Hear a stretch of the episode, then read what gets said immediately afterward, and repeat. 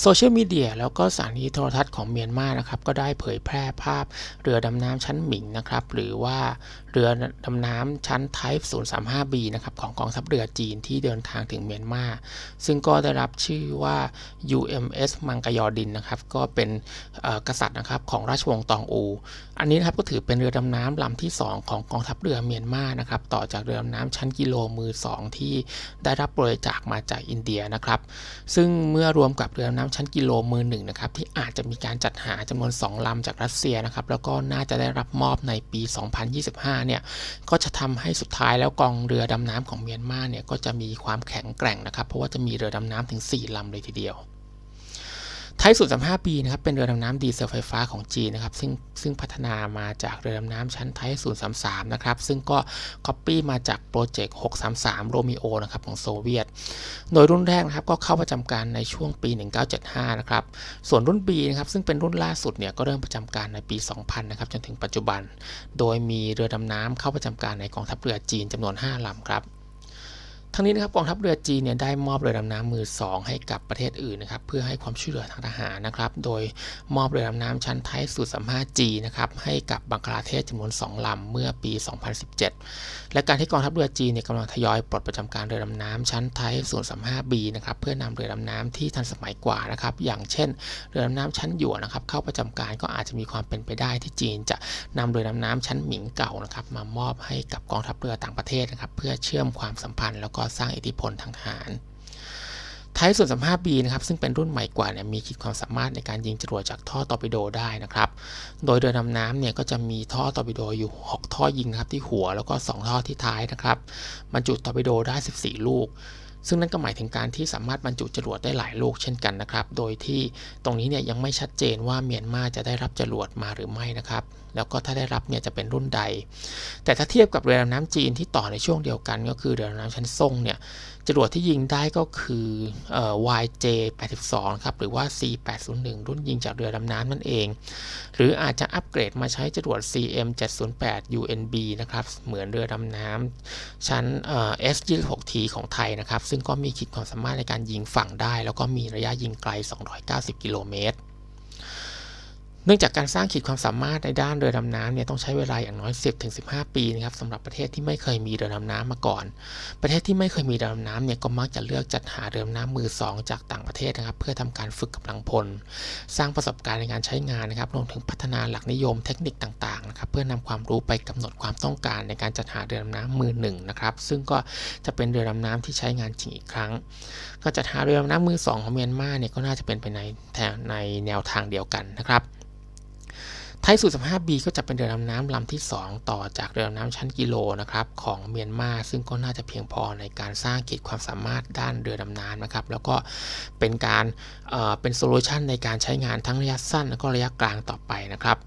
โดยเมียนมาเนี่ยก็กำลังจัดหาเรือดำน้ำชั้นกิโลใหม่นะครับจากรัสเซียจำนวน 2ลำซึ่งเมื่อได้รับมอบเนี่ยก็จะทำให้เมียนมามีเรือดำน้ำรวมกันถึง 4ลำเลยทีเดียวนะครับแล้วก็จะเป็นเรือที่มีขีดความสามารถสูงกว่าเรือดำน้ำชั้นไทย0 3 5 G ของกองทัพเรือบังคลาเทศ ที่ตอนนี้นะครับเมียนมาก็มีปัญหาความขัดแย้งด้านพื้นที่ทับซ้อนทางทะเล แล้วก็เกิดความตึงเครียด แล้วก็การวางกำลังเผชิญหน้ากันหลายครั้ง สำหรับการเปลี่ยนแปลงของดุลอำนาจทางทหารระหว่างไทยและเมียนมานะครับ ซึ่งพิจารณาจากทัพเรือภาค 3 ของไทยนะครับ ที่ดูแลพื้นที่ฝั่งอันดามัน ตรงนี้นะครับแม้ว่าเทียบเรือดำน้ำไทยส่วน 35B ของเมียนมากับเรือ S26T ของไทยเนี่ยก็จะพบว่าเรือ S26T ของไทยเนี่ยทันสมัยกว่าอยู่ 2 รุ่นนะครับ เพราะว่าไทยส่วน35 ซึ่งเป็นชั้นหมิงเนี่ยก็ถูกพัฒนามาเป็นไทยส่วน39 นะครับชั้นซ่ง แล้วก็พัฒนาต่อมาเป็นไทป์ 039A ชั้นหยวนนะครับ ซึ่งก็เป็นพื้นฐานของ SC6T ของไทย หรือว่าพิจารณาว่าเรือชั้น SC6T เนี่ยมีขีดความสามารถใกล้เคียงเรือน้ำชั้นกิโลของรัสเซียนะครับ ก็แปลว่าเรือชั้นหมิงของเมียนมาเนี่ยก็มีขีดความสามารถแล้วก็เทคโนโลยีที่ค่อนข้างเก่ากว่าพอสมควร แต่ทั้งนี้นะครับภารกิจในการค้นหาแล้วก็ต่อต้านเรือดำน้ำเนี่ยไม่ใช่ภารกิจหลักของเรือดำน้ำดีเซลไฟฟ้านะครับ การค้นหาเรือดำน้ำแล้วก็การต่อต้านเรือดำน้ำเนี่ยก็จะต้องใช้อากาศยาน แล้วก็เรือผิวน้ำเป็นหลักนะครับ ซึ่งเรือที่มีระบบปราบเรือดำน้ำที่ทันสมัยแล้วก็จัดหามาใหม่นะครับ ก็ล้วนแต่วางกำลังในฝั่งอ่าวไทยทั้งสิ้น ในฝั่งอันดามันนะครับก็มีเรือตรวจการปราบเรือดำน้ำอยู่ 1ลำนะครับก็เป็นเรือชุดคำนวณสินนะครับจำนวน 1ลำซึ่งติดตั้งโซน่า DSQS 21นะครับของ Atlas จากเยอรมนีแล้วก็เรือชุดกระบุรีนะครับ1ลำนะครับติดตั้งโซน่า SJD 5นะครับของจีน แล้วก็คาดว่า SJD 5 เนี่ยอาจจะไม่ได้รับการปรับปรุง แล้วก็ไม่แน่ใจสภาพของโซน่านะครับว่ายังดีอยู่หรือไม่ แต่ก็มีข่าวว่ากองทัพเรือเนี่ยอาจพิจารณาส่งเรือชุดเรือหลวงรัตนโกสินทร์หนึ่งลำนะครับซึ่งก็ติดตั้งเอ่อ DSQS 21นะครับไปวางกำลังในฝั่งอันดามันต้นปีหน้าเช่นกัน สำหรับอากาศยานนะครับกองทัพเรือเนี่ยไม่มีอากาศยานที่มีขีดความสามารถในการปราบเรือดำน้ำซึ่งต้องใช้อากาศยานลาดตระเวนทางทะเลนะครับหรือว่า MPA นานแล้วนะครับหลังจากปลดประจำการ P3T ไป อากาศยานปราบเรือดำน้ำที่ใช้งานได้นะครับก็มีเพียงเฮลิคอปเตอร์ S70B นะครับจำนวน 6ลำแต่ว่าติดตั้ง Dipping Sonar นะครับที่ใช้ในการค้นหาเรือดำน้ำจำนวน 3ลำเท่านั้น ในปัจจุบันนะครับมีแนวโน้มที่จะเกิดความขัดแย้งระหว่างไทย แล้วก็เมียนมาค่อนข้างต่ำแล้วก็แต่มากนะครับทำให้เนี่ยก็ยังไม่ต้องกังวลมากในเร็วนี้ แต่ในกรณีสมมุตินะครับที่มีความขัดแย้งระหว่าง 2 ประเทศ เมื่อพิจารณาว่าการไล่ล่าทำลายเรือดำน้ำนั้นเนี่ยก็ต้องใช้เรือผิวน้ำแล้วก็อากาศยานเป็นหลักนะครับ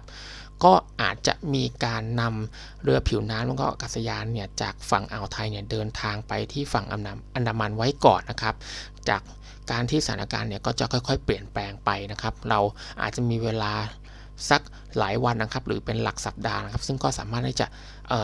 ทำหน้าที่ในการที่จะจัดกำลังใหม่นะครับ แล้วก็ย้ายกำลังเนี่ยจากฝั่งอ่าวไทยเนี่ยเข้ามาฝั่งอันดามันได้ ซึ่งการย้ายกำลังจากฝั่งอ่าวไทยมาฝั่งอันดามันเนี่ยก็ใช้เวลาราวๆ3วัน ในกรณีของเรือผิวน้ำนะครับ การวางกำลังของ เรือผิวน้ำเนี่ยที่มีขีดความสามารถในการปราบเรือดำน้ำที่ฝั่งอันดามันเนี่ยก็อาจจะช่วยเพิ่มขีดความสามารถในการค้นหาแล้วก็ทำลายเรือดำน้ำได้นะครับ แต่ว่าการส่งเรือดำน้ำเนี่ยซึ่งในอนาคตเนี่ยกองทัพเรือไทยเนี่ยจะได้รับนะครับไปวางกำลังที่ฝั่งอันดามันเนี่ยอาจจะไม่ได้ช่วยเพิ่มขีดความสามารถในการไล่ล่าทำลายเรือดำน้ำมากนักนะครับ เพราะว่า ภารกิจในการค้นหาแล้วก็ทำลายเรือดำน้ำเนี่ยไม่ใช่ภารกิจหลักของเรือดำน้ำดีเซลไฟฟ้านะครับ ซึ่งอันนี้เป็นการทั่วโลกนะครับไม่ใช่ของไทยอย่างเดียว การส่งเรือผิวน้ำแล้วก็อากาศยานไปวางเนี่ยก็จะได้ประโยชน์แล้วก็ได้ประสิทธิภาพมากกว่า แต่การวางกำลังเรือดำน้ำในพื้นที่ทัพเรือภาค3นะครับในกรณีที่เกิดความขัดแย้งเนี่ยก็อาจจะส่งผลในทางอื่นนะครับ เช่น มีผลในเชิงการรักษาดุลยภาพกำลังลบในภาพรวมนะครับ ซึ่งก็อาจจะเป็นการกดดันการวางกำลังของเมียนมาในกรณีที่เกิดความขัดแย้งขึ้นนะครับทำให้ต้องระวังเรือดำน้ำของไทย แล้วก็ต้องใช้เรือผิวน้ำก็อากาศยานของเมียนมานะครับในการค้นหาเรือดำน้ำของไทย ทั้งนี้นะครับสิ่งที่จะเพิ่มขีดความสามารถในการค้นหา แล้วก็ปราบเรือดำน้ำให้กับกองทัพเรือได้อย่างแท้จริงเนี่ยก็คือเครื่องบินลาดตระเวนทางทะเลนะครับแล้วก็เรือหลวงภูมิพลลำที่